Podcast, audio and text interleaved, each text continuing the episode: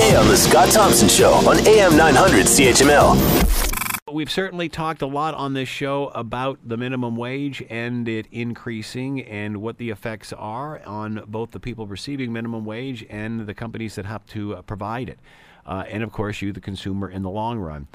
Now we hear news discount retailer Dollarama is eyeing the possibility of adding in self-checkout terminals in stores as a way to offset the costs from higher minimum wage.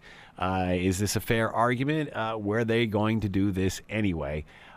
Just this sort of announcement speeds them up. Let's bring in Simon Black, assistant professor, Brock University's Department of Labor Studies, and is on the line with us now. Hi, Simon. Thank you for taking the time to join us. What's your reaction to this news? Are you surprised?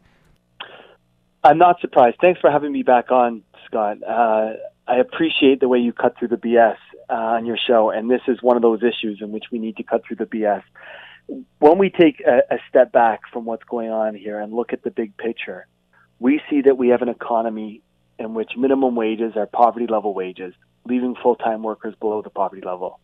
We see broadly in the labor market stagnating wages, increasing job precarity, low-wage work is endemic, 47% of Canadians are living paycheck to paycheck. In terms of employment and income, today's young people, including my students, face the clear prospect of ending up worse off than their parents, the first generation since the end of the Great Depression. And in that context, we have a movement of everyday working people, 15 in Fairness, 15 in the Union across North America, who've tried to and have been successful in Ontario lobby pressure governments to raise the minimum wage to $15 an hour, and have tried in other instances to unionize large retail workplaces such as Walmart, Starbucks, McDonald's, and so on. Within that context, we're seeing a huge backlash by big business. The likes of Dollarama, the Ontario Chamber of Commerce, their intellectual allies and the corporate-backed think tanks like the Fraser Institute.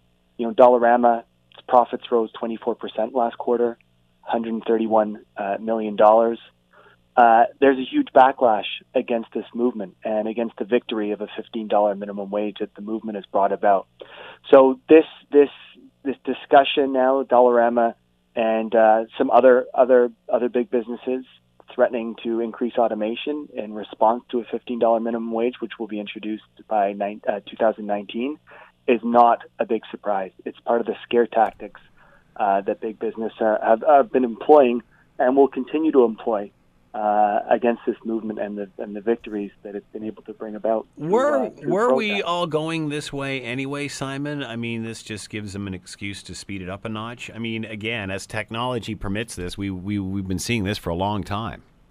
That's the other thing, Scott, that, you know, the threat of robots taking our jobs has been made for over 200 years. For as long as capitalism's been around, we've been, you know, economists have been discussing the impact, potential impact that automation is going to have on workers. And, you know, I don't know about you, but I'm still working at least 40 hours a week, and most people are as well. The famed economist John Maynard Keynes published an essay way back in 1930 called Economic Possibilities for Our Grandchildren. He thought by 2030 we'd have 8 times the living standard we had in the 1930s, and we'd be able to fulfill all our wants and needs with a 15-hour work week. You know, that's not my reality, and it's not most workers' realities.